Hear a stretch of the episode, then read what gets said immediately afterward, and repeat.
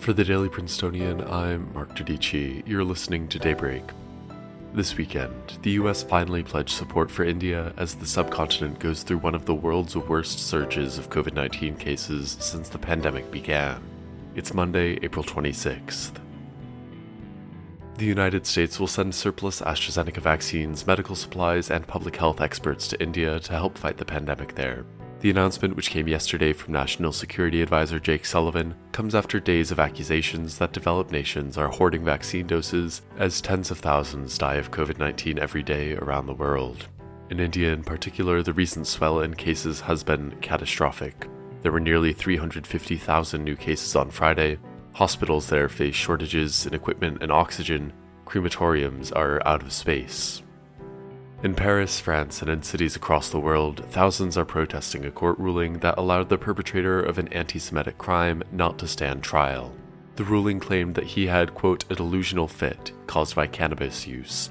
It took 10 months of outcry for French courts to acknowledge the presence of anti Semitism in the crime. French President Emmanuel Macron has called for a changing of the law so that those who voluntarily imbibe in substances leading to a loss of control can be held accountable in court. In domestic news, as the Biden administration approaches its 100th day, recent polling from NBC News shows 53% of Americans approve of President Biden's work so far.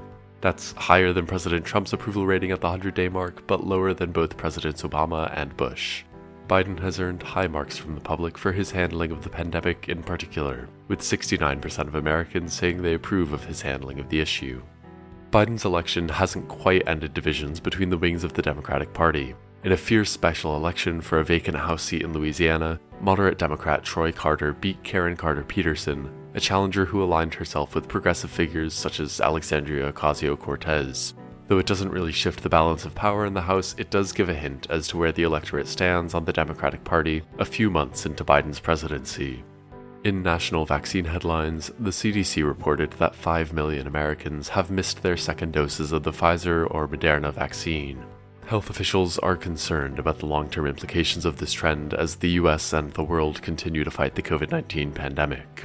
In other headlines, countries in the European Union are planning to let fully vaccinated US travelers come visit this summer. The continent plans to reopen to those who carry vaccine certificates from the US, since the nation has largely utilized vaccines also approved by Europe's Medicines Agency. And in Iraq on Saturday, a huge fire at a Baghdad hospital left 82 dead and many more injured. Prime Minister Mustafa al Kadhimi launched an investigation into the fire and declared a mourning period for the victims. If you're in the Princeton area today, expect sunny skies and temperatures in the mid 60s.